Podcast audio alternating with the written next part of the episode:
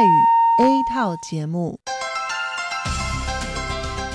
以下请您收听由劳动部劳动力发展署委托制播，中央广播电台所制作的泰语节目。 รายการต่อไปนี้ได้รับการมอบหมายให้จัดทำโดย กรมพัฒนากำลังแรงงาน กระทรวงแรงงาน ไต้หวันสาธารณรัฐจีน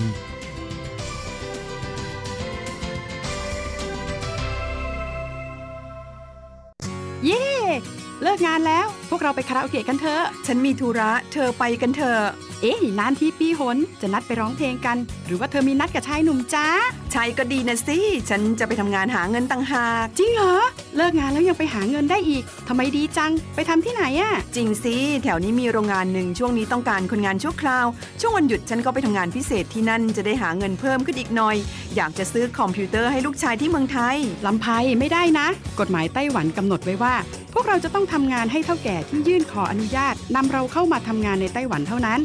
การไปทำงานที่อื่น ถือว่าผิดกฎหมาย หากถูกจับได้จะถูกยกเลิกไปอนุญาตทำงาน ไม่เพียงถูกส่งกลับประเทศ ต่อไปก็เข้ามาทำงานในไต้หวันไม่ได้อีกแล้วฮะรุนแรงขนาดนั้นเลยเหรอ จะถูกส่งกลับประเทศไม่สามารถมาทำงานไต้หวันได้อีก งั้นฉันก็ไม่มีทางหาเงินส่งลูกเรียนมหาวิทยาลัยนะสิงั้นก็แย่กว่าเดิมมาสิ ใช่แล้ว ในเมื่อเราเข้ามาทำงานในไต้หวันแล้ว ก็ควรต้องปฏิบัติตามกฎหมายไต้หวัน จึงจะมีโอกาสหาเงินส่งกลับไปช่วยเหลือครอบครัว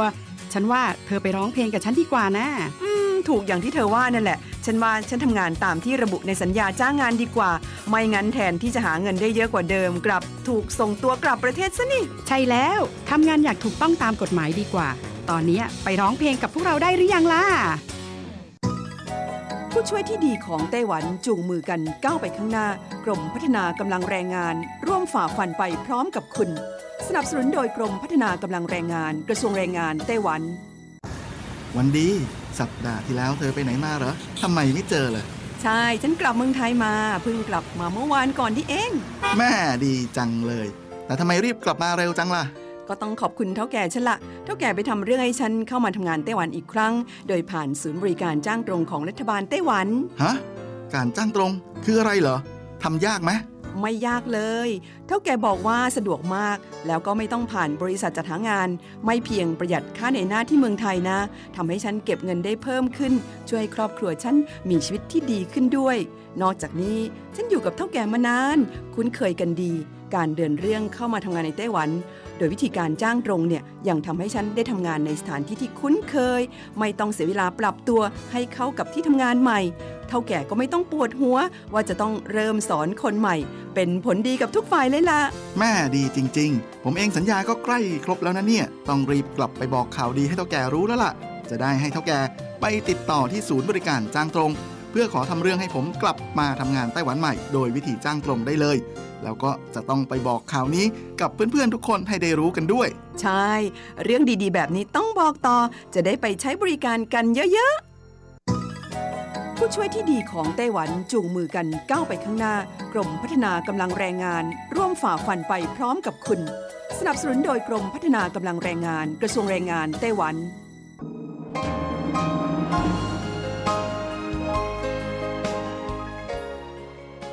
กลับมาฟังขณะนี้ท่านกำลังอยู่กับรายการภาคภาษาไทย Radio Taiwan International หรือ RTI ออกกระจายเสียงจากกรุงไทเปไต้หวันสาธารณรัฐจีน เป็นประจำทุกวันนะครับ นอกจากรับฟังทางเครื่องรับวิทยุได้แล้ว ยังสามารถรับฟังรายการผ่านระบบออนไลน์ได้ที่ thai.rti.org.tw หรือที่ RTI Fanpage นะครับ ขอเชิญติดตามรับฟังรายการของเราได้ ตั้งแต่บัดนี้เป็นต้นไป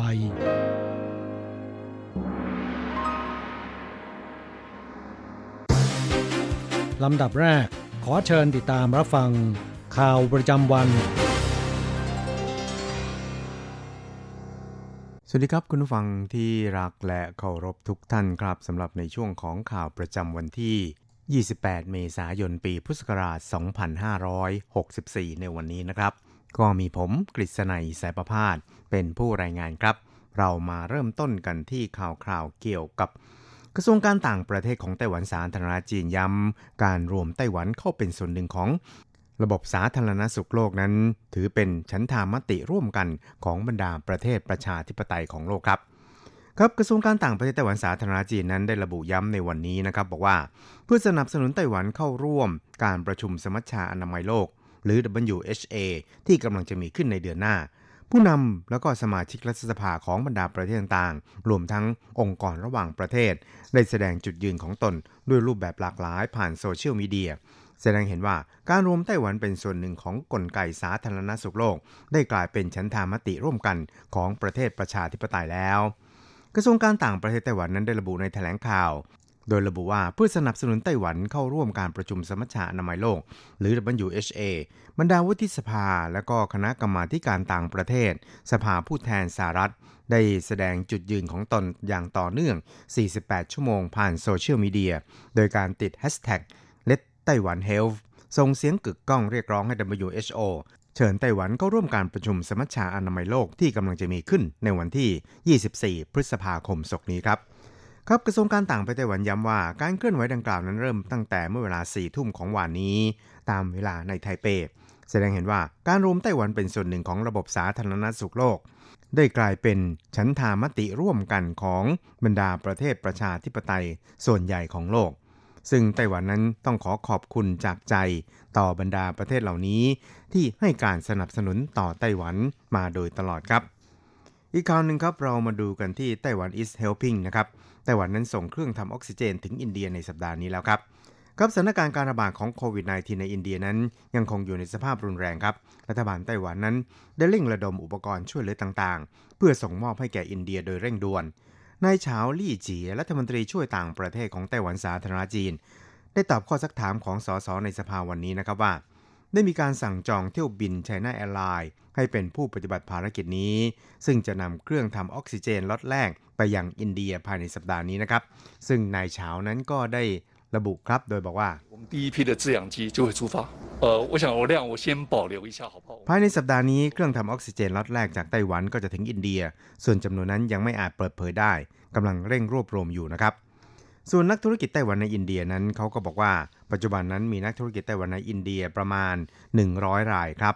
สำนักงานผู้แทนไต้หวันในอินเดียได้มีการติดต่อกับนักธุรกิจไต้หวันเหล่านี้ แสดงความห่วงใยเรื่องชีวิตความเป็นอยู่ แล้วก็ให้ความช่วยเหลือที่จำเป็น ในถงเจิ้นหยวน ประธานคณะกรรมการกิจการพ้นทะเลของไต้หวันนั้น ก็ระบุว่า อินเดียไม่มีเจ้าหน้าที่ของคณะกรรมการกิจการพ้นทะเลประจำอยู่นะครับรับผิดชอบโดยกระทรวงการต่างประเทศทั้งหมด ซึ่งคณะกรรมการกิจการพ้นทะเลนั้น ยินดีที่จะให้ความร่วมมืออย่างเต็มที่ทีเดียวครับ อีกข่าวหนึ่งเรามาดูเกี่ยวกับโควิด -19 ในไต้หวันนะครับ ซึ่งรู้สึกว่าตอนนี้คลัสเตอร์ติดเชื้อระหว่างพนักงานบนเครื่องแล้วก็นักบินของ China Airlines นั้น ก็กำลังคุกรุ่นนะครับ โดยปรากฏว่ามีการขยายวงสู่สมาชิกของสองครอบครัวนักบินแล้ว ซึ่งวันนี้ก็พบอีกหนึ่งรายครับครับศูนย์บัญชาการควบคุมโรคระบาดไต้หวันได้แถลงข่าวสถานการณ์โควิด -19 ประจำวันนี้ พบผู้ติดเชื้อในไต้หวัน 3 รายครับ ในจำนวนนี้นั้น 1 รายไม่ได้พำนักในบ้านเดียวกันกับผู้ติดเชื้อจากต่างประเทศ ส่วนอีก 2 รายนั้นอยู่ในบ้านเดียวกันกับนักบินของ China Airlines ที่ถูกตรวจพบสารภูมิต้านทานเป็นบวกเมื่อวานนี้ครับครับนอกจากนี้นะครับนายโหโยอีผู้ว่าการนครนิวไทเปครับก็ได้มีการเปิดแถลงข่าวด่วน ระบุว่า พบนักเรียน2รายในโรงเรียนแห่งหนึ่งในเขตลินโค นครนิวไทเป มีสารภูมิต้านทานเป็นบวก จึงสั่งปิดเรียนทันทีเปลี่ยนเป็นการเรียนการสอนแบบออนไลน์ 1 สัปดาห์ จนถึง 5 พฤษภาคมศกนี้ครับนายโหบอกว่าเมื่อได้รับแจ้งจากศูนย์บัญชาการนั้น ทางเทศบาลนครนิวไทเป ก็ได้ส่งเจ้าหน้าที่ไปตรวจสอบที่โรงเรียนโดยทันทีครับสั่งนักเรียนและก็ครูรวม 193 คน ซึ่งเป็นผู้สัมผัส ส่วนนักเรียน 2 คน เรียนคนละชั้น และลูกของนักบินชแนลไลน์โดยได้สั่งการให้ สังเกตอาการด้วยตนเองครับสำหรับยอดรวมผู้ติดเชื้อรายใหม่ในวันนี้นะครับมีทั้งสิ้น 6 ราย แบ่งเป็นติดเชื้อในไต้หวัน 3 รายดังกล่าวข้างต้น ส่วนอีก 3 รายนั้นมาจากต่างประเทศ เป็นนักศึกษาอินโดนีเซีย 2 ราย ส่วนอีกรายเป็นชาวไต้หวัน เพิ่งกลับจากการทำงานในอินเดียครับ อีกข่าวหนึ่งเรามาดูเกี่ยวกับสถานการณ์การระบาดของโควิด -19 ในอินเดียนะครับ ก็ยังคงลามไม่หยุดครับ ในแต่ละวันนั้นก็มีผู้ติดเชื้อ นับแสนรายทีเดียวครับทำ new high ทุกวัน จนระบบพยาบาลของอินเดียเกือบล่มสลาย ซึ่งท่านประธานาธิบดีไช่อิงเหวินในฐานะผู้นำไต้หวันก็ได้ทวิตเตอร์เมื่อวานนี้ว่า ในฐานะตัวแทนของชาวไต้หวันทั่วประเทศ ขอแสดงความห่วงใยและก็พร้อมเสมอ ที่จะยื่นมือให้ความช่วยเหลืออินเดียทวิตเตอร์ของผู้นำไต้หวันนั้นถูกนักทวิตเตอร์อินเดียจำนวนมากครับทวิตต่อครับแล้วก็แสดงความขอบคุณต่อไต้หวัน และขอแสดงความขอบคุณอย่างสูง ต่อท่านประธานาธิบดี อันเป็นที่รักยิ่ง ครับประธานาธิบดีไช่ผู้นำไต้หวันได้ทวิตเมื่อวานวานนี้ ระบุว่า ในฐานะตัวแทนของชาวไต้หวันทั้งมวล ขอแสดงความห่วงใย ต่อสถานการณ์การระบาดของโควิด -19 ในอินเดีย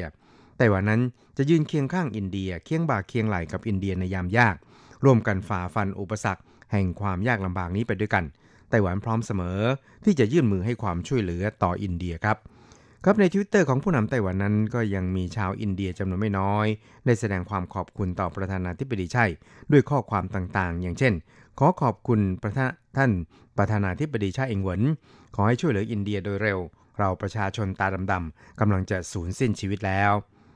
ขอบคุณท่านประธานาธิบดีที่เคารพ ไม่เข้าใจว่าทำไมอินเดีย จึงไม่กล้าที่จะยอมรับไต้หวัน รัฐบาลและชาวอินเดียซึ่งในน้ำใจของไต้หวันเป็นอย่างยิ่ง ขอบคุณไต้หวัน ชาวอินเดีย 1,300 ล้านคน ขอขอบคุณประชาชน และรัฐบาลไต้หวันเป็นต้นครับ ครับรายงานข่าวดังกล่าวก็ยังระบุอีกครับบอกว่าแหล่งข่าวเปิดเผยครับว่า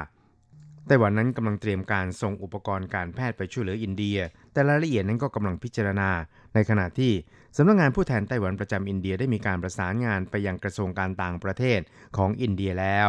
เพื่อเตรียมการช่วยเหลือ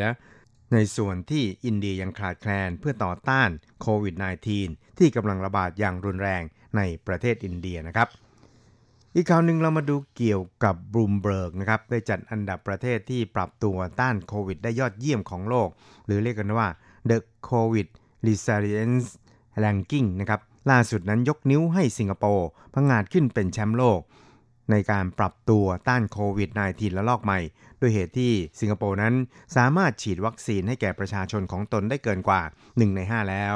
และการควบคุมชายแดนทำให้จำนวนผู้ติดเชื้อเกือบจะเหลือเป็นศูนย์แล้วครับเบียดนิวซีแลนด์แชมป์เก่าให้ไปอยู่ในอันดับ 2 ในขณะที่ไต้หวันนั้นก็ถูกลดอันดับลงจากอันดับ 4 ไปอยู่ในอันดับที่ 5 ครับ ครับเมื่อเดือนพฤศจิกายนปีที่แล้วนั้นบลูมเบิร์กได้จัดอันดับประเทศที่มีความสามารถ ในการปรับตัวเพื่อต่อต้านโควิด -19 โดดเด่นของโลกครับ โดยประเมินจากบรรดาประเทศต่างๆจำนวน 53 ประเทศ ที่มีขนาดเศรษฐกิจสูงกว่า 2 แสนล้านเหรียญสหรัฐนะครับ ซึ่งจัดให้นิวซีแลนด์เนี่ยครองแชมป์นะครับ และสิงคโปร์ตามมาอันดับ 2 ออสเตรเลียอันดับ 3 ไต้หวันอันดับ 4 และอิสราเอลอันดับ 5 ครับ บลูมเบิร์กได้ปรับปรุงการจัดอันดับในเดือนนี้ โดยยกให้สิงคโปร์อยู่ในอันดับที่ 1 นิวซีแลนด์อันดับ 2 ส่วนอันดับ 3-5 ได้แก่ออสเตรเลีย อิสราเอล แล้วก็ไต้หวันครับครับเหตุที่นิวซีแลนด์ถูกเบียดจากแชมป์ไปเป็นรองแชมป์นั้นบลูมเบิร์กให้เหตุผลว่า เนื่องจากนิวซีแลนด์ถูกวิพากษ์วิจารณ์เกี่ยวกับการฉีดวัคซีนที่ไม่ทั่วถึง จนถึงขณะนี้ฉีดไปได้เพียง 1.9%ของจำนวนประชากรเท่านั้น โดยรัฐบาลนิวซีแลนด์บอกว่า จะฉีดวัคซีนให้แก่คนหนุ่มสาวให้หมดภายในเดือนกรกฎาคมนี้ และภายในสิ้นปีนี้ก็จะฉีดให้แก่ประชาชน ที่ประสงค์จะฉีดวัคซีนทั้งหมดครับสำหรับประเทศไทยนะครับถูกลดอันดับลง 4 อันดับครับไปอยู่ในอันดับที่ 13 ส่วนจีนลดลง 5 อันดับไปอยู่ในอันดับที่ 12 ส่วนเวียดนามขยับขึ้นถึง 4 อันดับครับ ไปยืนอยู่ในอันดับที่ 11 แล้ว ครับสุดท้ายครับเราไปดูเกี่ยวกับน้ำยาล้างมือชื่อดังในไต้หวันนะครับ ถูกตรวจพบว่ามีเชื้อโรคเกินกว่ามาตรฐานนับพันเท่าทีเดียวครับ ส่วนเป็นยี่ห้ออะไรนั้น ก็คงจะต้องไปติดตามในคลิปวิดีโอข่าวของ RTI ของเราครับ ในช่วงการระบาดของโควิด -19 ผู้คนต่างตื่นตระหนกตกใจหมั่นล้างมือโดยใช้น้ำยาล้างมือ ตามท้องตลาดนั้นก็มีน้ำยาล้างมือ นานาชนิดหลากหลาย บางยี่ห้ออวดอ้างว่าฆ่าเชื้อได้ถึง 99.9% แต่มีผู้บริโภคซื้อไปล้างมือแล้วรู้สึกปวดแสบปวดร้อน จึงส่งไปตรวจพบมีเชื้อโรคเกินมาตรฐานถึง 1,200 เท่า คุณชัยหวนเจอเลขากองความปลอดภัยอาหารสำนักอนามัย เทศบาลนครไทยจงบอกว่าสำนักอนามัยไทยจงนั้นได้รับการร้องเรียนว่า มีการซื้อน้ำยาล้างมือรุ่นเดียวกัน 5 ขวด ส่งตรวจพบ 2 ขวด มีเชื้อโรคเกินมาตรฐาน 70-200 เท่าทีเดียว และตอนนี้ก็ยังมีขายตามร้านแล้วก็ขายทางออนไลน์ด้วย ส่วนคุณจางอิงหลิงผู้อำนวยการกองแผนงาน การประกันสุขภาพบอกว่า ปีที่แล้วมี 3ล็อตที่มีปัญหา ส่วนผู้ผลิตบอกว่าอาจสืบเนื่องมาจากการติดเชื้อนอกขวด ซึ่งทางโรงงานได้สั่งตรวจเข้มก่อนออกนำจำหน่ายแล้วสำหรับล็อตที่มีปัญหานั้นมีประมาณ 50,000 ขวด แต่เก็บคืนทำลายเพียง 9,072 ขวดเท่านั้น ซึ่งเป็นสัดส่วนที่ยังต่ำมากผู้บริโภคมีความเห็นว่าควรจะประกาศให้ทราบว่ามีเชื้อโรคเกินมาตรฐาน จะได้ระมัดระวัง แม้ผู้ผลิตจะบอกว่าเปลี่ยนสินค้าได้ฟรี แต่รัฐบาลไม่ประกาศู้บริโภคจะทราบได้อย่างไรว่า เป็นสินค้าล็อตใด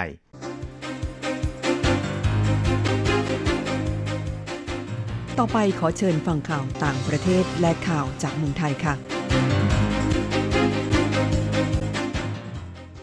สวัสดีค่ะคุณผู้ฟังที่เคารพ ช่วงของข่าวต่างประเทศและข่าวในเมืองไทยรายงานโดยดิฉันกัญจยากริชยาคมค่ะ ข่าวต่างประเทศสำหรับวันนี้นั้นเริ่มจากข่าว ประธานาธิบดีสหรัฐ ประกาศอนุญาตผู้ฉีดวัคซีนโควิดแล้ว ไม่ต้องสวมหน้ากากอนามัย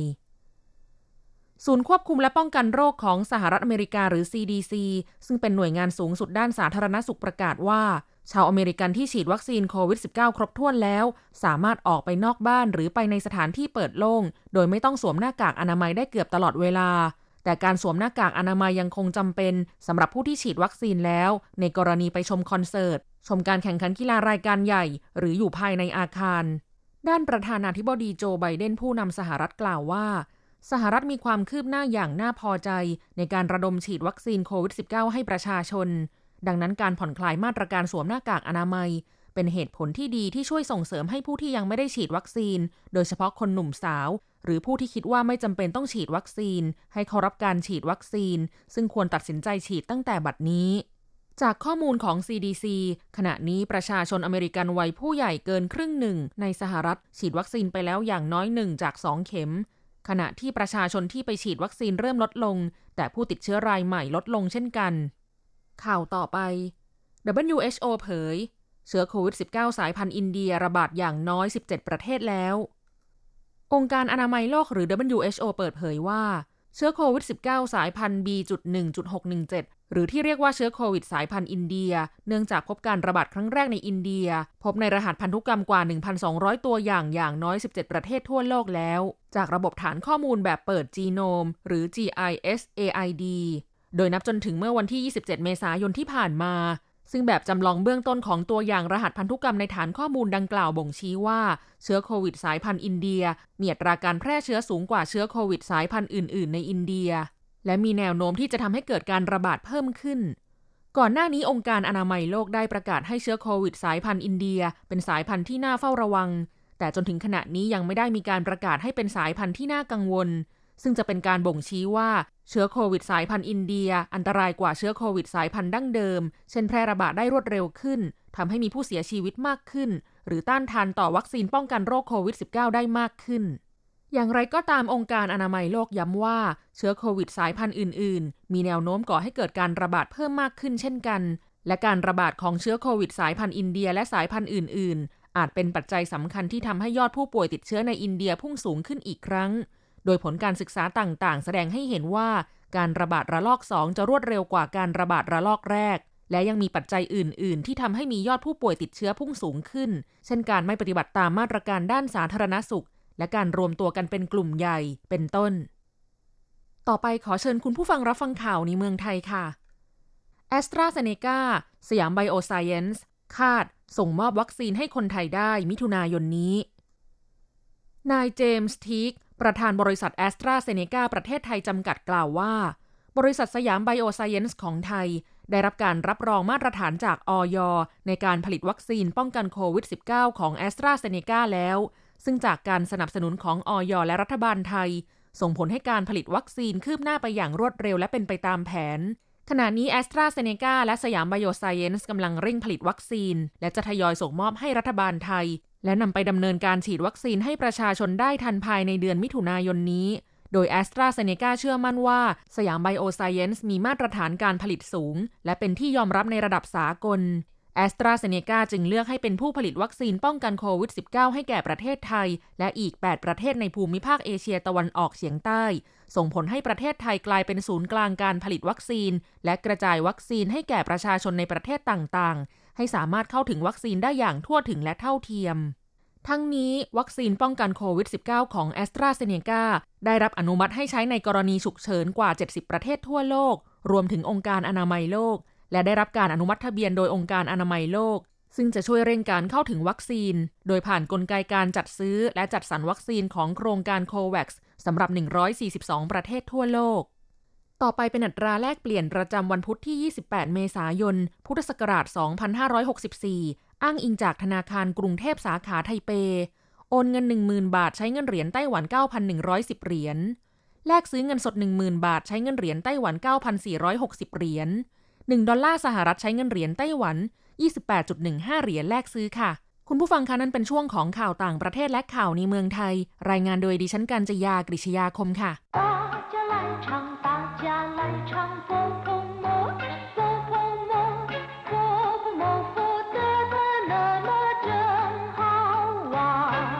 สวัสดีครับเพื่อนผู้ฟัง พบกันในวันนี้เราจะมาเรียนสนทนาภาษาจีนกลาง บทเรียนที่ 6 ของแบบเรียนชั้นกลาง บทที่ 6 ลดความอ้วน ในบทนี้เราจะมาเรียนคำสนทนาที่เกี่ยวกับการลดความอ้วน 第六课减肥一对话我胖了，我的胃口太好了。该节食了，如果我节食，天天都觉得饿，去参加减肥班嘛，有用吗？应该有用吧。第六课减肥บทที่ 6 ลดความอ้วน我胖了我的胃口太好了ฉันอ้วนขึ้น ฉันกินเก่งทีเดียว หรือว่าฉันกินอะไรก็อร่อยไปหมด พังก็แปลว่าอ้วนนะครับ我胖了ฉันอ้วนขึ้น我的胃口太好了หมายถึงว่า ฉันเจริญอาหารมาก หรือว่ากินอะไรก็อร่อยไปหมดนะครับ胃口ก็แปลว่า เจริญอาหาร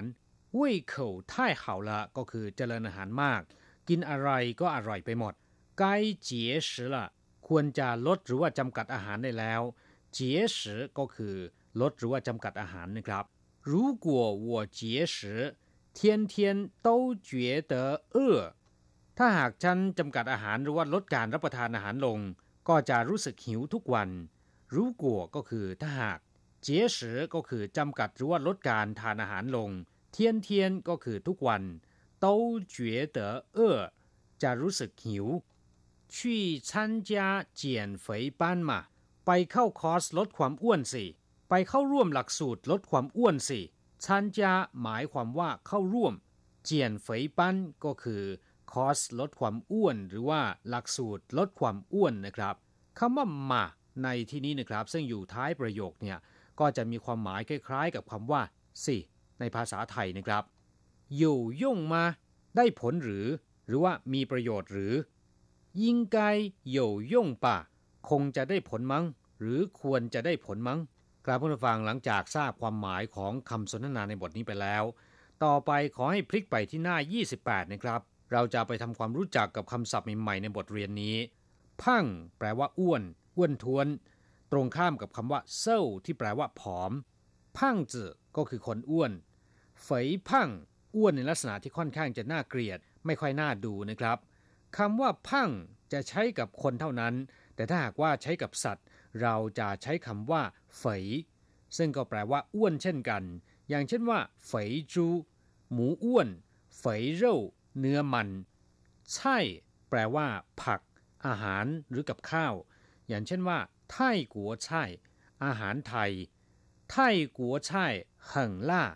อาหารไทยมีรสเผ็ดมากจงกัวใช่อาหารจีนจงกัวไช่ปีเจ้าตั้นอาหารจีนรสชาติค่อนข้างจะจืดชืดหม่ไช่ซื้อผักหรือว่าซื้อกับข้าว去街上买菜ไปจ่ายตลาดหรือว่าไปซื้อผักในตลาด你做的菜很可口อาหารที่คุณปรุงรสชาติอร่อยมากเร่แปลว่าเนื้อหรือว่าเนื้อหนัง คุณฟังต้องระมัดระวังในการออกเสียงในคำนี้นะครับ โดยจะออกเสียงเป็นตัวรอเรือ ไม่ใช่เป็นตัวยอยักษ์ ออกเสียงเป็นเร่ไม่ใช่เป็นเย่นะครับเร่แปลว่าเนื้อ อย่างเช่นว่าจูเร่เนื้อหมูจีเร่เนื้อไก่หนิวเร่เนื้อวัวเฟยเร่เรียนไปแล้วเมื่อสักครู่นี้นะครับ แปลว่า เนื้อที่มีมันนะครับ ตรงข้ามกับคำว่า เซลเร่ที่แปลว่าเนื้อแดง คือเนื้อสัตว์ที่ไม่มีมัน เร่ทรง แปลว่า หมูหยอง เอื้อ แปลว่า หิวหรือว่าหิวหวย ตรงข้ามกับคำว่า เป่า ที่แปลว่า อิ่ม เช่น ตู้จื่อเอื้อ ท้องหิว ซึ่งก็คือหิวข้าวนะครับ อยากจะทานอาหาร นี่ เอื้อปูเอื้อ คุณหิวไหมหัวปูเอื้อ ผมไม่หิว ไกแปลว่า พึงหรือว่าควรนะครับ อย่างเช่นว่า ไกชื่อฟันล่ะ ควรทานข้าวแล้วไกช่างปันล่ะ ควรเข้างานได้แล้วไกช่วยเจ้าล่ะควรนอนหลับได้แล้ว 这一回该我了คราวนี้ควรจะเป็นตาของผมบ้างละ่ะ这工作该你来做งานนี้ควรจะให้คุณทำคำว่าไกนะครับมีความหมายหลายอย่างด้วยกันขึ้นอยู่กับว่าใช้ในประโยคอะไรนะครับ อย่างเช่นเมื่อใช้ในประโยคอุทาน ก็จะมีความหมายเหมือนกับคำว่า คงจะหรือว่าช่างในภาษาไทยนะครับ อย่างเช่นว่า要是可以去玩该多好ถ้าไปเที่ยวได้คงจะดีทีเดียว胃口ก็แปลว่าการเจริญอาหารหรือไม่เจริญอาหารนะครับ อย่างเช่นว่า今天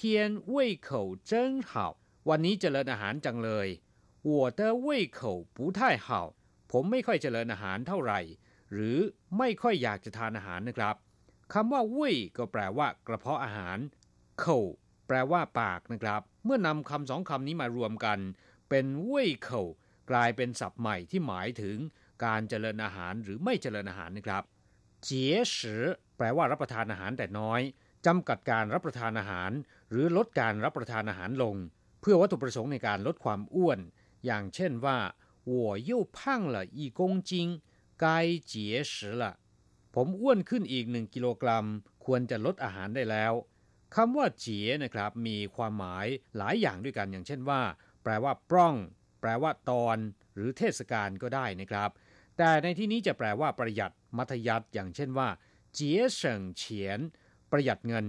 เจี๋ยเฉิงสิเจียน ประหยัดเวลาคำว่าสืนะครับ แปลว่าอาหาร อย่างเช่นคำว่าสืมีความหมายว่าอาหาร เมื่อนำทั้งสองคำมารวมกันนะครับ ก็จะได้ความหมาย แปลว่า ประหยัดในการทานอาหาร นั่นก็คือลดการทานอาหารลงนั่นเอง เจียนเฟยแปลว่าลดความอ้วน เจียนก็คือลด อย่างเช่นว่า เจียนชิงจงเลี่ยง ลดน้ำหนักลง เจียนเฉาลดน้อยลง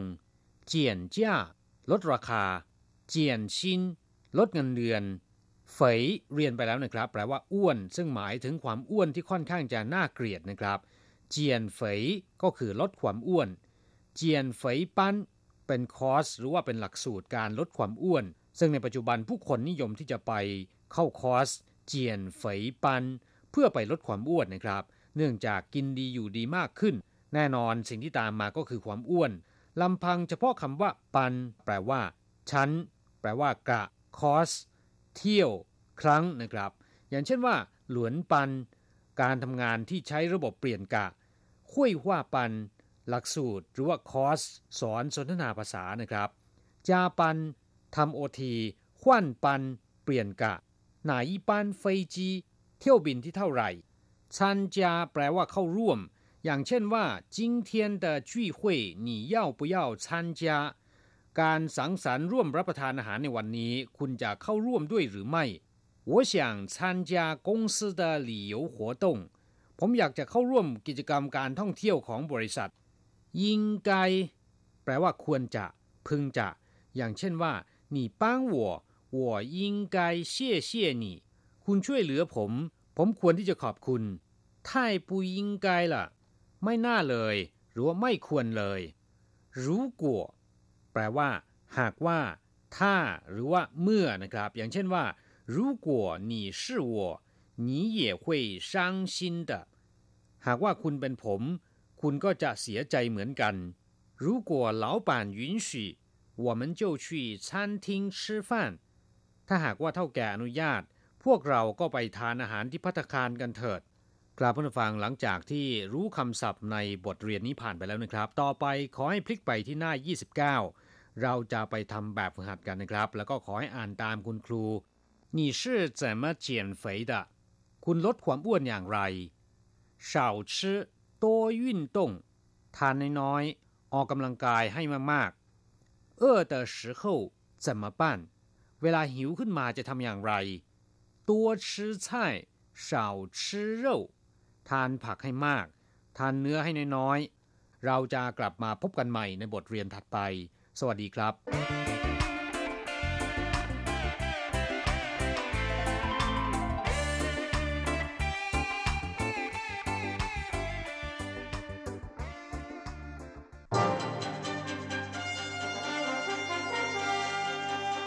ท่านกำลังรับฟังรายการภาคภาษาไทย Radio Taiwan International หรือ RTI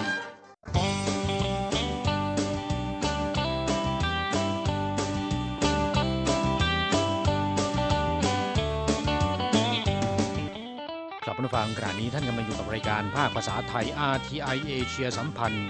ลำดับต่อไปขอเชิญท่านมาร่วมให้กำลังใจแด่เพื่อนแรงงานไทยที่ประสบปัญหาและความเดือดร้อน ในช่วงไขปัญหาแรงงาน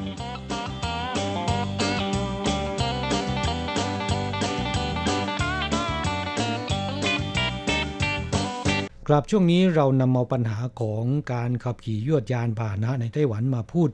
ซ้ำกัน ค่อนข้างถี่นะฮะเดือนที่แล้วเพิ่งจะพูดไปนะคะทั้งนี้เนื่องมาจากว่ากระทรวงคมนาคม กระทรวงแรงงาน หน่วยงานที่เกี่ยวข้องในไต้หวันเนี่ยรวมทั้งตำรวจนะครับเขารู้สึกเป็นห่วงใยต่อการใช้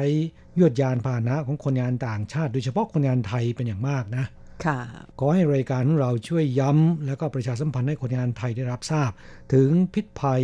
ถึงผลที่จะเกิดขึ้น หากว่าเราฝ่ากฎจราจร หรือว่าเมาแล้วขับนะครับ ค่ะ ความจริงแล้วเรื่องของการใช้รถใช้ถนน การใช้ยวดยานพาหนะสำหรับคนงานต่างชาติในช่วงปี 2 ปีมานี้รู้สึกว่าได้รับความสนใจแล้วก็เป็นห่วงใยจากหน่วยงานที่เกี่ยวข้องมากนะครับเพราะว่าเดี๋ยวนี้นั้นคนงานต่างชาติก็มียวดยานพาหนะ ได้ขับขี่กันบนท้องถนน เนื่องจากว่าการเข้ามาของรถจักรยานไฟฟ้านะคะแล้วก็มีคนงานต่างชาติใช้กันเพิ่มมากขึ้น แม้ว่าคนงานไทยนั้นการใช้ รถจักรยานไฟฟ้าไม่มากเท่าชาติอื่น อย่างเช่นเวียดนามหรืออินโดนีเซีย ฟิลิปปินส์นี่เขาใช้กันเยอะ แต่คนไทยทำไมถึงต้องห่วงใยกันมาก เป็นเพราะคนงานไทยนั้นชอบดื่มสุรานะคะครับคดีเมาแล้วขับของคนงานไทยเนี่ยรู้สึกว่าจะมากกว่าชาติอื่นๆนะค่ะก็ขอให้เพื่อนแรงงานไทยนะครับต้องระมัดระวัง หากดื่มสุราแล้วเนี่ยแนะนำว่าอย่าขี่จักรยาน จักรยานไฟฟ้าหรือมอเตอร์ไซค์เด็ดขาดนะครับ เพราะ คุณอาจจะเกิดอันตราย เพราะคุณอาจจะเกิดอันตรายถึงขั้น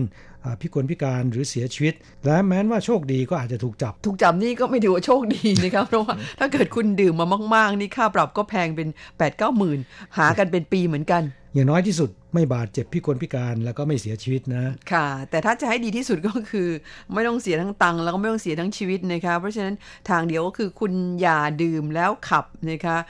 แล้วก็ถ้าเป็นไปได้เนี่ยเลิกดื่มเลยจะยิ่งดีค่ะ กลับแม้นว่าจะไม่เกิดอันตราย ถ้าหากว่าถูกจับนะครับนอกจากเสียเงินเสียทองแล้วเนี่ยคุณจะถูกส่งกลับประเทศ แล้วก็ไม่สามารถเดินทางเข้าสู่ไต้หวันทำงานได้อีก ตลอดไปนะฮะโทษของการดื่มแล้วขับ หรือว่าเมาแล้วขับในไต้หวันนั้น นอกจากค่าปรับแพงแล้วผลที่ตามมาภายหลังก็ค่อนข้างจะหนักสำหรับคนงานไทยนะคะคือไม่สามารถกลับมาทำงานที่ไต้หวันได้อีกเลยนะคะครับย้ำอีกครั้งหนึ่งกฎหมายการจราจรในส่วนที่เกี่ยวกับรถจักรยานไฟฟ้า ในปัจจุบันเนี่ยกำหนดให้จักรยานไฟฟ้านะครับ ความเร็วเนี่ยขับได้ไม่เกิน 25 กิโลเมตรต่อชั่วโมงนะครับ หากว่าฝ่าฝืนจะถูกปรับ 900 เหรียญถึง 1,800 เหรียญไม่สวมหมวกกันน็อกถูกปรับ 300 เหรียญปรับแต่งรถจักรยานไฟฟ้าโดยพละการ จะถูกปรับตั้งแต่ 1,800 ถึง 5,400 เหรียญไต้หวันนะครับ ค่ะและเนื่องจากมีการฝ่าฝืนกฎจราจร แล้วก็เกิดอุบัติเหตุค่อนข้างเยอะนะครับ เพราะว่ารถจักรยานไฟฟ้า ราคาถูกและไม่ต้องสอบใบขับขี่ ไม่ต้องมีป้ายทะเบียน กระทรวงคมนาคมในไต้หวันนะครับ เพื่อที่จะลดอุบัติเหตุลงเนี่ย ตอนนี้กำลังจะให้รถจักรยานไฟฟ้า มีป้ายทะเบียนรถนะครับ หมายถึงต้องไปจดทะเบียนนะครับ ครับก็ทำให้การขับขี่รถจักรยานไฟฟ้าเนี่ยยุ่งยากมากขึ้นนะโดยคาดว่าในช่วงครึ่งหลังของปีนี้นะครับคงจะดำเนินการนะฮะแต่สำหรับใบขับขี่ยังไม่ต้องสอบ ค่ะเรื่องของกฎจราจรแล้วก็โทษที่เกี่ยวกับการฝ่าฝืนกฎจราจรนั้น ก็ย้ำกันหลายครั้งนะคะยังไงก็ตามอยากให้เพื่อนฟังเนี่ยถ้าหากว่าคุณขับขี่ยดยานพาหนะ ในไต้หวันก็ต้องเพิ่มความระมัดระวังให้มากกว่าเดิม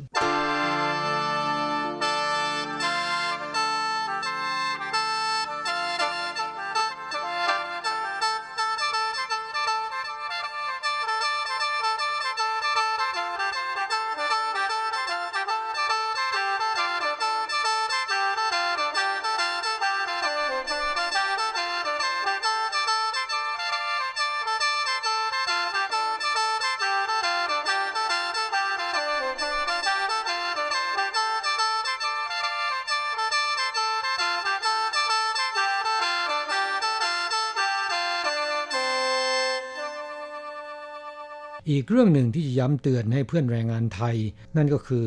เรื่องของการหลบหนีนะครับ เพราะว่าหลบหนีเป็นแรงงานผิดกฎหมายไปแล้วเนี่ยไม่มีหลักประกัน แล้วก็อาจจะมีสิ่งที่คาดการไม่ได้เกิดขึ้นตามมาก็ได้นะฮะในระยะนี้ที่เป็นข่าวโด่งดังมากที่สุดแล้วเกี่ยวเนื่องกับคนงานต่างชาติหลบหนีก็คือ คดีรถไฟด่วนทารุโกะ ตกรางนะคะซึ่งปรากฏว่าก็มีคนงานต่างชาติที่ผิดกฎหมายเนี่ยเข้ามาเกี่ยวข้องด้วยโดยไม่คาดคิดนะคะครับเรื่องของอุบัติเหตุครั้งที่ร้ายแรงที่สุดในประวัติศาสตร์การรถไฟของไต้หวันนะครับซึ่งก็เกิดขึ้นเมื่อวันที่ 2 เมษายนที่ผ่านมานี้ เวลา9นาฬิกา28 นาที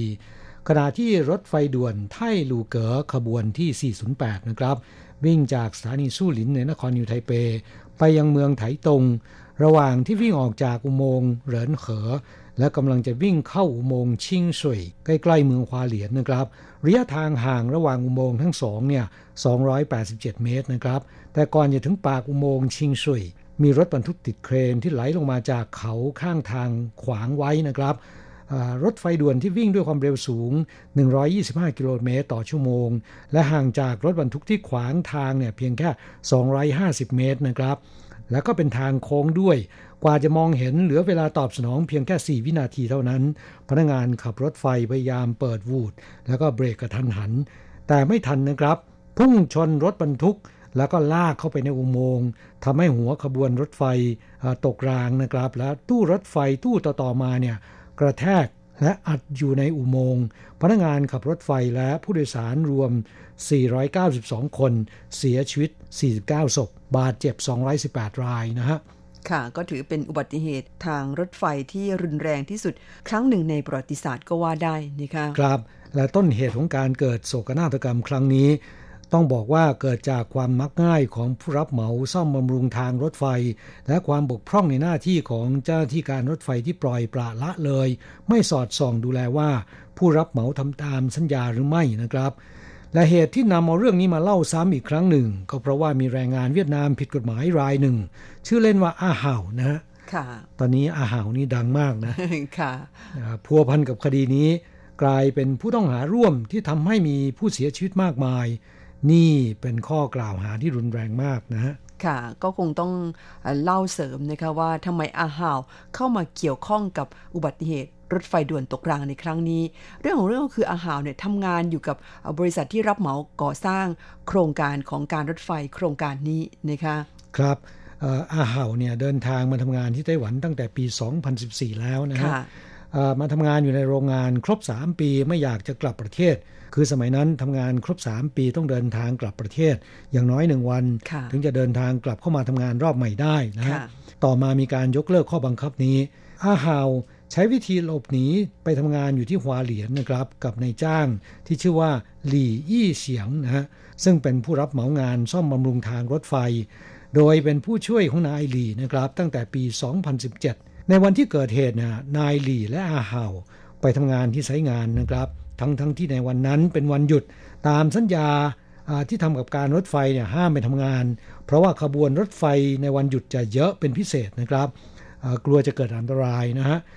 แต่ด้วยความที่นายหลี่เกรงว่าโครงการจะล่าช้า จะถูกปรับวันละ 1 2 0 0 0 0เหรียญไต้หวัน เลยแอบไปทำงาน จากกล้องบันทึกวงจรปิดในสายงาน และก็กล้องบันทึกการเดินรถของรถไฟด่วนขบวนที่ 408 ก่อนที่จะเกิดเหตุเนี่ยนายลีขับรถบรรทุกติดเครน แล้วก็ไปกลับรถกลางทางเขานะฮะหัวรถบรรทุกไปติดต้นไม้ทางไหล่เขาแทนที่จะเรียกรถมาลากขึ้นมานะครับนายลีสั่งอาหาวเอาเชือกลากรถมาผูกไว้ที่ท้ายรถบรรทุกกับรถแบ็คโฮจากนั้นสั่งให้ขับรถแบ็คโฮ ลากรถบรรทุกขึ้นมา แต่ว่าเชือกลากรถเนี่ยมันผูกไม่แน่นหนานะครับทำให้ลากไปได้นิดเดียวเท่านั้น เชือกเกิดหลุดรถบรรทุกกระตุกหน่อยได้ไหลลงไหลเขา ไปขวางทางรถไฟ เมื่อเห็นเช่นนี้อาหาวเนี่ยตกใจวิ่งไปโบกไม้โบกมือกันใหญ่ เพื่อให้รถไฟที่โผล่มาจากอุโมงค์เห็นจะได้หยุดนะค่ะซึ่งมันก็เป็นเรื่องที่เป็นไปไม่ได้ เพราะรถไฟวิ่งออกมาจากอุโมงค์ด้วยความเร็วสูงนะครับ ส่วนนายลี แทนที่จะรีบโทรศัพท์ ให้ศูนย์ควบคุมของการรถไฟ เพื่อแจ้งพนักงานขับรถขบวนดังกล่าว หยุดเดินรถด้วยความกลัวว่าจะถูกจับกลุมในข้อหาจ้างคนงานต่างชาติผิดกฎหมายเข้าทำงาน นายหลีกลับสั่งให้อาหาว ขี่มอเตอร์ไซค์ออกจากสถานที่เกิดเหตุนะครับหลบหนีไปกบดานที่บ้านเพื่อน กระทั่งตำรวจเนี่ยรู้ว่านายหลีไม่ได้ไปที่ไซงานคนเดียว และรถบรรทุกก็ไม่ได้ไหลลงไปเองอย่างที่นายหลีโกหก และแกะรอย จนจับนายอาเหามาดำเนินคดีจนได้นะครับ ค่ะ อาเหาเนี่ยถูกตั้งข้อหาร่วมกับนายหลีฆ่าคนโดยประมาท ฝ่ายพี่สาวซึ่งมาแต่งงานอยู่ที่ไต้หวันเนี่ยก็ออกมาโอดครวนค่ะ โดยเธอบอกว่าน้องชายเธอนั้นไม่ได้เป็นคนขับรถแมคโครนะคะ เราก็ไม่ได้ขับรถบรรทุกด้วย เพราะว่าขับรถไม่เป็นนะคะ แต่ก็ไม่ทราบว่าตกลงใครพูดจริงกันแน่นะคะ ครับ จากกล้องวงจรต่างๆเนี่ย เห็นว่านายลีเนี่ยสั่งอาเฮาไปขับ ค่ะ ก็คงจะพอขับเป็นบ้างนะคะกระนั้นก็ตามนะคะ ใครจะเป็นคนขับ ตอนนี้รู้สึกว่ามันไม่ใช่เรื่องที่มีความสำคัญมากที่สุดแล้วนะคะ ที่สำคัญที่สุดก็คืออาฮาวเนี่ยรับรองได้ว่าจะต้องอยู่ในคุกอีกนานทีเดียวนะคะ แล้วก็กว่าคดีนี้เนี่ยเขาจะสะสางกันเรียบร้อย ก็คง อาจจะไม่ได้กลับประเทศด้วยซ้ำนะคะครับแม้นว่าอาเหาจะไม่มีเงินชดใช้นะค่ะและความผิดจะอยู่ที่ไหนจ้างมากกว่า แต่อาเหาในฐานะที่เป็นผู้เห็นเหตุการณ์ทั้งหมดนะครับ และก็มีส่วนพัวพันด้วยอาจจะต้องอยู่จนคดีนี้สิ้นสุดนะฮะดูท่าแล้วคงอีกนานเลยค่ะ ครับและคดีนี้นอกจากผู้รับเหมาแล้วเนี่ยเจ้าหน้าที่การรถไฟรวมถึงบริษัทที่ปรึกษาโครงการต่างๆนะครับอ่า ถูกจับกราวรูดนะฮะ ค่ะ เนื่องจากว่ามันเป็นคดีที่ทำให้มีคนเสียชีวิตมากเหลือเกินนะคะ แล้วก็เป็นที่จับตาของสังคม เพราะฉะนั้นโทษนั้นดิฉันว่าคงจะสถานหนักนะคะกราบนี่ก็เป็นผลจากการหลบหนี อ่าออกจากในจ้างเดิมไปทำงานอย่างผิดกฎหมายนะครับค่ะไปทำงานผิดกฎหมายเนี่ยไม่มีหลักประกันในจ้างสั่งให้ทำอะไรก็ต้องทำตามนั้นนะครับ อีกอย่างหนึ่งสังเกตเห็นได้ชัดนะคะว่าในายจ้างรายนี้คือนายหลี่อี้เฉียง ซึ่งเป็นผู้รับเหมาก่อสร้างเนี่ยดูเหมือนเป็นคนที่ไม่ค่อยเคารพกฎหมายเท่าไหร่นะแม้จะเป็นผู้รับเหมาก่อสร้างโครงการของรัฐบาลมาหลายโครงการ แต่ที่ผ่านมานั้นก็มีประวัติเสียมาตลอดนะคะ การทำงานกับนายจ้างที่ไม่ค่อยเคารพกฎหมาย และตัวเองเนี่ยก็เป็นคนงานที่ผิดกฎหมายแบบนี้ด้วย มีแต่ทางเสียเปรียบครับก็เป็นอุทาหรณ์ให้กับเพื่อนแรงงานไทยนะครับว่าอ่าอย่าหลบหนีออกไปทำงานผิดกฎหมายนะค่ะทำงานอยู่ในสัญญาจ้าง อยู่กับในายจ้างรายเดิมของเรานั่นแหละดีแล้วนะครับ สบายใจนะค่ะ เพราะว่าการทำงานแบบถูกต้องตามกฎหมาย เรามีหลักประกันนะคะไม่ว่าจะเกิดอะไรขึ้นก็ตาม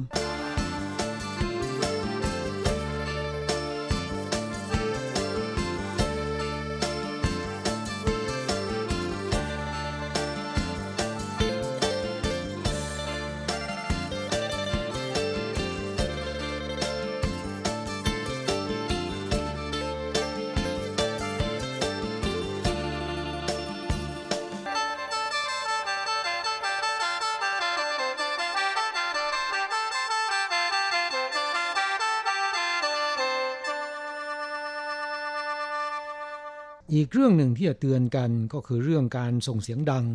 รบกวนความสงบสุขของชาวบ้านนะฮะค่ะที่นำเอาเรื่องนี้มาเตือนเนี่ยก็เนื่องจากว่าช่วงนี้รัฐบาลก็ให้ความสำคัญเกี่ยวกับเรื่องนี้เพราะมันมีคดีที่ชาวบ้านไปร้องเรียนว่าถ้าเป็นบริเวณที่อยู่ใกล้กับหอพักของคนงานต่างชาติเนี่ยมักมีปัญหาถูกรบกวนนะคะนั่นก็คืออหอพักคนงานต่างชาตินั้นแม้จะมีคนคอยดูแลคอยบริหารอยู่ แต่ก็ดูเหมือนว่าบางแห่งไม่ค่อยเข้มงวดเท่าไหร่นักอย่างเช่นที่เมืองหนานโถเนี่ยนะคะ มีคนงานต่างชาติมากถึง 13,000 กว่าคน แถบหอพักคนงานต่างชาติ ที่ใกล้ๆกับนิคมอุตสาหกรรมจังหนันในเมืองหนานโถนะคะก็มีชาวบ้านร้องเรียนว่าหอพักคนงานต่างชาติที่นี่เนี่ยพอถึงช่วงกลางคืนเนี่ยส่งเสียงดังรบกวนชาวบ้านเป็นประจำทางเทศบาลเนี่ยก็ได้ขอให้เจ้าหน้าที่ทั้งหน่วยดับเพลิงตำรวจนะคะแล้วก็หน่วยงานที่เกี่ยวข้องรวมทั้งบริษัทจัดหางานที่ดูแลรุกไปตรวจกัน ก็พบว่ามีสภาพการเช่นนี้จริง จึงกำชับให้มีการเร่งแก้ไขปรับปรุงโดยเร็ว มิฉะนั้นจะสั่งปรับเป็นเงิน3 0 0แสนถึง1ล้าน5แสนนะคะครับนี่หมายถึงปรับในจ้าง แล้วก็ปรับผู้ที่ดูแลหอค่ะกับบริษัทจ้างงานค่ะส่วนคนงานต่างชาตินั้น หากมีการร้องรำทำเพลง แล้วก็ส่งเสียงดัง จะถูกปรับ ข้อหารบกวนความสงบสุขของชาวบ้านค่ะนอกจากนั้นจะทำให้ชาวบ้านเขาไม่พอใจนะค่ะแล้วก็เสียภาพลักษณ์ของคนงานต่างชาติด้วย ค่ะคุณผู้ฟังช่วงนี้เราจะพักกันสักครู่หนึ่งนะคะ มาฟังเพลงขั้นรายการสักหนึ่งเพลง แล้วหลังจากนั้นเราจะมาฟังคำให้สัมภาษณ์ของคนงานไทย ซึ่งคว้ารางวัลแรงงานต่างชาติดีเด่น ครับและเป็นระดับประเทศเป็นครั้งแรกด้วยนะฮะค่ะ ไม่ใช่แรงงานต่างชาติที่เขาคัดเลือกกันในแต่ละเมืองนะคะ อันนี้เป็นระดับประเทศจัดโดยกระทรวงแรงงานของไต้หวัน ซึ่งในจำนวนนี้เนี่ยก็มีคนงานไทย 1 คนได้รางวัลด้วยนะคะครับคุณชัยเพชรแซ่พ่านจากที่จังหวัดเชียงรายนะครับ เป็นล่ามของบริษัท Formosa Heavy Industry ที่นิคมอุตสาหกรรมไม่เหลียวเมืองหยุนหลิน ฟังเพลงนี้ผ่านไปแล้ว กลับมาฟังคำให้สัมภาษณ์ของแรงงานไทยรายนี้นะครับ ค่ะ กลับมาฟังเพลงที่ชื่อว่าแรงงานมาแล้วจากการขับร้องของเสกศักดิ์สิทธิ์นะครับ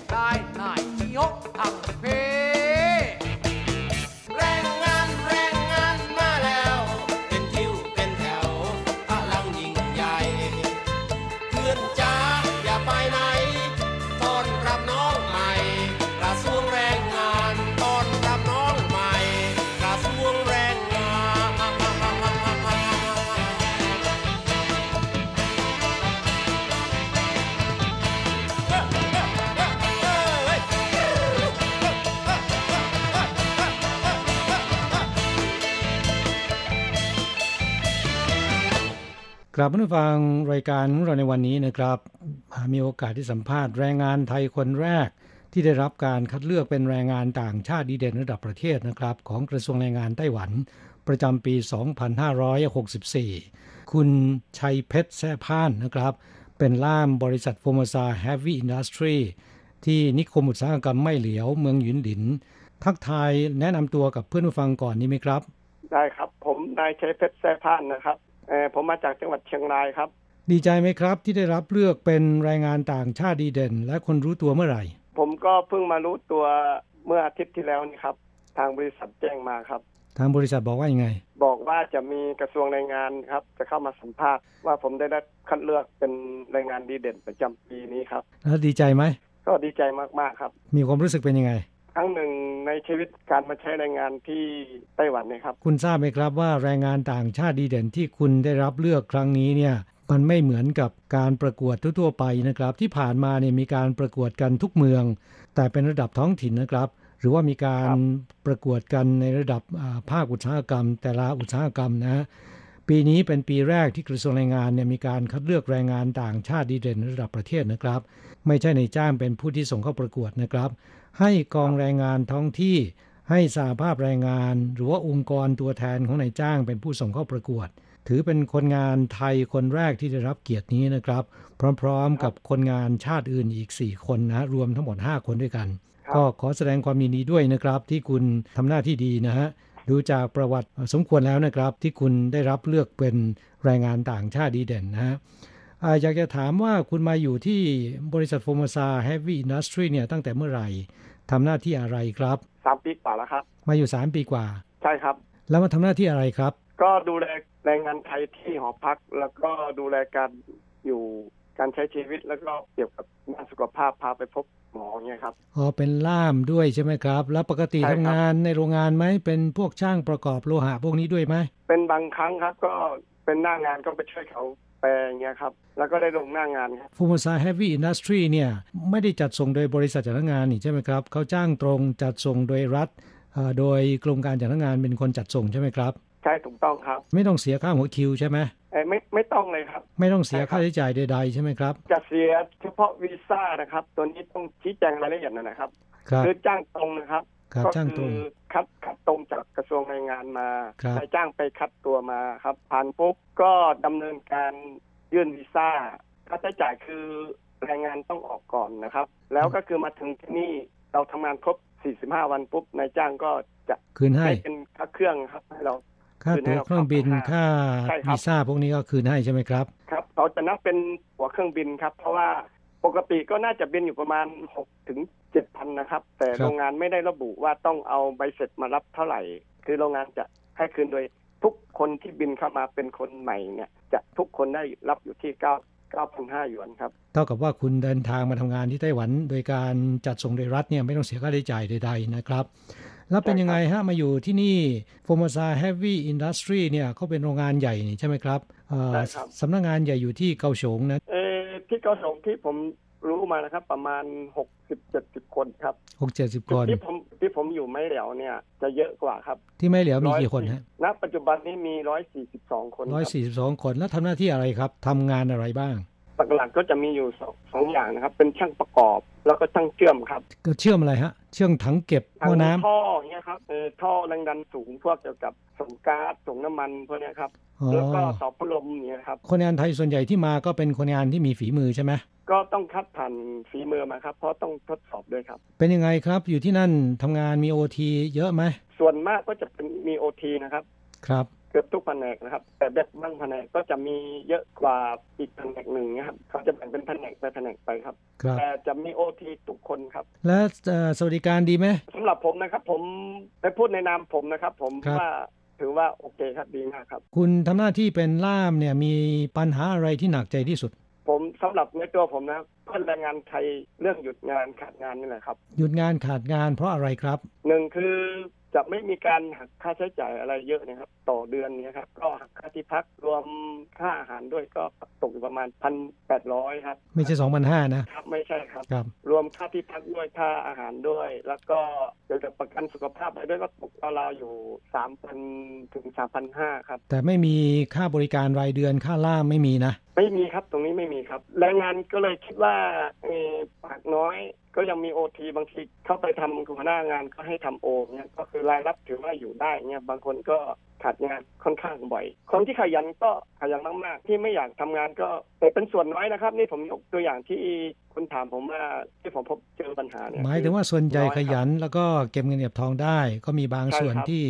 หนักใจนะฮะที่นั่นเนี่ยมีปัญหาเรื่องการดื่มสุราเรื่องยาเสพติดไหมครับ เรื่องสุรานี่มีอยู่เลยครับ แต่ครับเรื่องยาเสพติดนี่ไม่มีครับเบียร์เหล้าแต่ผมคิดว่า ณจุดนี้ก็ที่ผมดูนะครับอยู่ที่นี่ก็ถือว่าค่อนข้างจะไม่ค่อยหนักเท่าไหร่นะครับ มีปัญหาเรื่องของดื่มแล้วขับไหมเอ่อตรงนี้ของพวกผมนี่ทางบริษัทไม่ให้ใช้จักรยานไฟฟ้าเลยครับอ๋อใช้แต่จักรยานครับ ก่อนที่คุณจะมาอยู่โฟมาซาแฮปปี้เนี่ยเคยไปอยู่ที่โรงงานอื่นมาก่อนนี่ใช่ไหมครับใช่ครับ ในฐานะที่คุณมาอยู่ไต้หวันนานพอสมควร คิดว่าการทำงานที่ไต้หวันเป็นยังไงฮะ รือว่าเราได้เรียนรู้อะไรหลาย ๆ อย่างนะครับ การใช้ชีวิตการเรียนรู้งานโรงโรงงานเก่าผมก็เป็นเกี่ยวกับผลิตยางรถยนต์ครับ ผมก็อยู่คุกคีกับเป็นเข้ามาอยู่ในหน้างานอยู่กับคนงานที่ทำงาน เราก็เรียนรู้ไปอีกอย่างหนึ่งผมมาอยู่นี่ผมมาเป็นล่ามแล้วผมมาดูแลคนงาน ผมก็จะรู้วิธีการปฏิบัติงานอีกอย่างหนึ่ง เราเรียนรู้ไปเรื่อย ๆ ครับ แล้วอย่างผมมาอยู่นี่ผมก็จะได้เข้าใจแรงงานว่า เพราะผมก็มาจากที่ผมเคยทำอยู่หน้างานอยู่ในไซต์งาน และผมมาอยู่นี่ผมก็เข้าใจเออบางทีแรงงานเขาอยู่ในหน้างานเขาก็ค่อนข้างปฏิบัติงานเขาค่อนข้างจะเหนื่อยมาจากหน้างาน เรามากลับมาที่หอพักทีเราก็ต้องมียืดหยุ่นบ้างครับชีวิตนะครับ คือเอาใจเขามาใส่ใจเราอะนะใช่ครับถูกต้องครับคือดูแลคนงานด้วยความเห็นใจ ให้เขามีความรู้สึกว่าเอ่อได้รับความดูแลเอาใจใส่นะฮะใช่ถูกต้องครับคนงานส่วนใหญ่ก็ให้ความร่วมมือใช่ไหมครับ ก็ถือว่าโอเคนะครับถือว่าโอเคไม่มีปัญหาครับเรื่องนี้ครับครับ แล้วคนงานที่นั่นเนี่ยมีปัญหาพวกโรคภัยไข้เจ็บไหมเฉลี่ยแล้วอายุเท่าไหร่ครับที่นั่นน่ะคิดว่าน่าจะอยู่หลักๆสี่สิบถึงสี่สิบห้าเนี่ยครับเฉครัลี่บยเฉลี่ยนะครับ ครับ มีปัญหาเรื่องของโรคประจำตัวโรคเรื้อรังไหมไม่ไม่มีเลยนะครับ ยังไม่มีนะ ตรงนี้ไม่มีนะครับครับ แต่ล่าสุดนี้ก็คงมีแค่เคสเดียวนะครับ แต่แต่ผมเคยสอบถามมา เขาเคยใช้แรงงานไทยมาเนี่ยประมาณก็ยี่สิบกว่าปีนะครับ ก็เพิ่งมาเจอเคสแรกนี่แหละครับครับเส้นเลือดในสมองแตอ๋กอเนี่ยครับ เส้นเลือดสมองแตกนะ ใช่ครับ เมื่อเดือนกุมภาที่ผ่านมานี่ครับเอ่อก็ขอแสดงความยินดีด้วยนะครับ ที่คุณทำหน้าที่ดูแลคนงานไทย แล้วก็ช่วยเป็นสื่อกลาง ระหว่างนายจ้างและลูกจ้าง ได้เป็นอย่างดีนะครับ จนนายจ้างเขาชื่นชมนะฮะกองแรงงานเนี่ยมีการติดต่อสอบถามไปหลายที่นะครับ สุดท้ายเนี่ยก็คัดเลือกบริษัทโฟมซาส่งคุณ เข้าประกวดนะครับ การทำหน้าที่เป็นล่ามเนี่ยคุณยึดหลักอะไรครับ ในขณะที่คุณให้บริการเนี่ยคุณคิดยังไงฮะผมจะคุยกับคนงานไทยตลอดนะครับครับทุกคนก็ต้องเอาใจเขามาใส่ใจเราในสิ่งที่เขาทำกับเราและเราทำกับเขา ทุกคนมีความรู้สึกเหมือนกันหมดครับครับผมจะบอกว่ามีทุกคนมีเลือดมีเนื้อมีหัวใจมีความรู้สึกคนไม่ต่างกันนะครับ อยู่ที่คนที่สามารถรับได้หรือรับไม่ได้ แต่อย่างผมกับคนงานไทยที่ผมดูแลเขาเนี่ย ก็อย่างที่ผมบอกผมเคยคุกคีกับคนงานมาก่อน ผมก็จะเข้าใจว่าสิ่งไหนจุดไหนสำคัญเราก็ต้องเข่งครัดในจุดนั้น ครับสิ่งไหนที่สามารถยืดหยุ่นได้ ผมก็จะยืดหยุ่นครับ อย่างกฎระเบียบเรา มันเป็นกฎที่ตายตัว แต่การใช้ชีวิตของเรามันสามารถยืดหยุ่นได้ว่าอันไหนผ่อนหนักผ่อนเบาอันไหนเราเราสามารถยืดหยุ่นได้ครับตัวนี้นะครับในสำหรับในความคิดผมนะครับ ขอแสดงความชื่นชมนะครับ คุณดูแลคนงานไทยค่อนข้างดีนะฮะเป็นที่ไว้วางใจของนายจ้างและเพื่อนร่วมงานนะครับ คุณอยากจะให้คนงานไทยที่มาทำงานในไต้หวันไม่เฉพาะที่ฟูมาซาเท่านั้นนะครับ อยากจะให้เพื่อนแรงงานไทยเพื่อนร่วมชาติเนี่ยปรับตัวหรือว่าระวังเรื่องไหนมากที่สุดครับในการมาทำงานที่ไต้หวัน ผมว่าหนึ่งนะครับ เรื่องสุรานะครับครับอันนี้เป็นอยู่ที่ไหนก็มีปัญหาตัวนี้ตลอดนะครับครับเพราะว่าเมื่อดื่มเข้าไปแล้วก็ไม่สามารถครองสติได้ ไม่สามารถควบคุมตัวเองได้ ก็ก่อเกิดปัญหาที่ค่อนข้างมากนะครับ เรื่องสุราเนี่ยผมคิดว่าน่าจะเป็นเรื่องที่เป็นเรื่องหลังๆนะครับ สุราพาไปการพนันพาไปยาเสพติด ก็เป็นขั้นตอนนะครับณณจุดที่ผมดูเนี่ยคือ ทุกอย่างเริ่มต้นที่การดื่มสุราจนควบคุมตัวเองไม่ได้นะครับเนี่ยผมว่าก็เรื่องปกตินะทุกคนก็สามารถดื่มได้ แต่เราต้องรู้ลิมิตตัวเอง แล้วก็ควบคุมตัวเองให้ได้นะครับเอ่อปัญหาก็คือเรามาที่นี่เราต้องครองสติว่าเอาเรามาเพื่อครอบครัวครับเพื่อหาเงินจุนเจือให้ครอบครัวใช้ชีวิตที่เมืองไทยให้ดีขึ้น สรุปก็คือปัญหาต่างๆ ทั้งหลายทั้งมวลเนี่ยมันเริ่มต้นที่สุราเนี่ยนะครับ จากที่ผมสัมผัสเพราะผมก็เคยอยู่มาอย่างเงี้ยผมก็คิดว่าเริ่มต้นจะประมาณนี้ครับครับ บางคนนะครับ ปกติถ้าไม่ไม่ไม่มีแอลกอฮอล์หรืออะไรเข้าไปนะครับ ก็ปกติการใช้ชีวิตก็เรียบร้อยติทุกอย่างครับพอมีสุราเข้ามา ก็จะควบคุมตัวเองไม่ได้ ก็จะมีหลายปัญหาเกิดขึ้นค่อนข้างเยอะนะครับ เป็นปัญหาใหญ่สำหรับคนงานไทยอยู่ในปัจจุบันนะครับ เพราะว่าดื่มสุราแล้วเนี่ยมันก็จะนำไปสู่ปัญหาต่างๆ ได้มากมายนะครับ ใช่ไม่ว่าเรื่องยาใช่เสพติดเรื่องการพนันเรื่องสุขภาพเอ่อ เรื่องทะขเลาะองวิวาทเนี่ยครับเรื่องทะเลาะวิวาทอุบัติเหตุนะฮะทุกอย่างนะใช่ครับนอกจากเรื่องของสุราแล้วนะครับ คุณจะฝากอะไรให้เป็นกำลังใจไหมในนามที่ผมเป็นคนไทยเนี่ย ผมก็อยากให้ทุกคนรู้จักใช้ชีวิตครองสติการใช้ชีวิตในไต้หวันนะครับ เราต้องนึกถึงเสมอว่าจุดเริ่มต้นเราคือเรามาเพื่ออะไรนะครับครับจะทำอะไรเราต้องคิดนะถึงสิ่งที่เราต้องข้ามน้ำข้ามทะเลนั่งเครื่องบินมาถึงต่างประเทศมาถึงไต้หวันมารับจ้างเขาเนี่ยครับ เรามาเพื่ออะไรก็เราเพื่อมาหาเงินเพื่อไปจุนเจือครอบครัวเราเนี่ยครับ ที่รอคอยเราอยู่บ้านอยู่ครับจะทำอะไรก็ ให้คิดถึงคนที่บ้านให้เยอะๆครับ ก็ขอขอบคุณคุณชัยเพชรนะครับเอ่อแล้วคุณครับชัยเพชรจะไปรับรางวัลเมื่อไหร่ครับ วันที่ 30 เมษายนนี้ครับเอ่อกำหนดการมีการเข้าพบประธานทิบดีไช่อิงหวนด้วยใช่ไหมฮะใช่ครับ เข้าพบวันที่ 30 เมษายนนี้ครับครับ หลังจากที่รับรางวัลแล้วนะใช่ครับครับก็ขอแสดงความชื่นชมและยินดีด้วยนะครับ ที่คุณเอ่อเป็นตัวแทนคนงานไทย คนแรกนะครับที่ได้รับเกียรตินี้นะฮะขอให้คุณปฏิบัติหน้าที่แบบนี้ตลอดไปนะครับเอ่อแล้วครับทางญาติพี่น้องที่บ้านเนี่ยทราบหรือยังครับว่าคุณได้รับเกียรตินี้ ทีแรกก็ว่าจะแจ้งนะครับ ก็ขอให้มันชัวร์ก่อนครับ ทีแรกบริษัทแจ้งมาก็ก็ยังว่ากลัวใช่ว่าจะใช่เราหรือเปล่าอย่างเงี้ยครับครับใช่ไหมครับกลัวว่าจะมีการพลิกผันนะ ใช่ครับ ครับเอ่อตอนนี้ก็ชัวร์แล้วนะฮะ ก็ขอแสดงความยินดีด้วยครับอ่าครับคุณขอบคุณมากชัยเพชรแซ่พ่านจากโฟโมซาเฮฟวี่อินดัสทรีนิคมอุตสาหกรรมไม่เหลียวที่เมืองหยินหลินภาคกลางเกาะไต้หวันนะครับ ที่เป็นแรงงานไทยคนแรกได้รับ คัดเลือกเป็นแรงงานต่างชาติดีเด่น ระดับประเทศของกระทรวงแรงงาน ขอบคุณครับ คุณครับชัยเพชรขอบครับคุณ RTI ด้วยครับที่มาสัมภาษณ์ครับ ขอบคุณครับ ขอบคุณครับคอรับยู่ที่นั่นขอบคุณครับฟังรายการโดยวิธีไหนครับ ส่วนมากผมก็จะดูจากเพจลงนะครับอ่าที่ Facebook ใช่ไหมใช่ครับ ผมก็กด ตามไว้ครับ มีข่าวสารดีๆได้ดูข่าวสารจาก RTI นี่แหละครับ ขอบคุณครับครับผมค่ะคุณผู้ฟังเวลาในรายการของเราวันนี้หมดลงซะแล้ว เราทั้งสองต้องอำลาไปก่อน พบกันใหม่สัปดาห์หน้า สวัสดีค่ะ สวัสดีครับ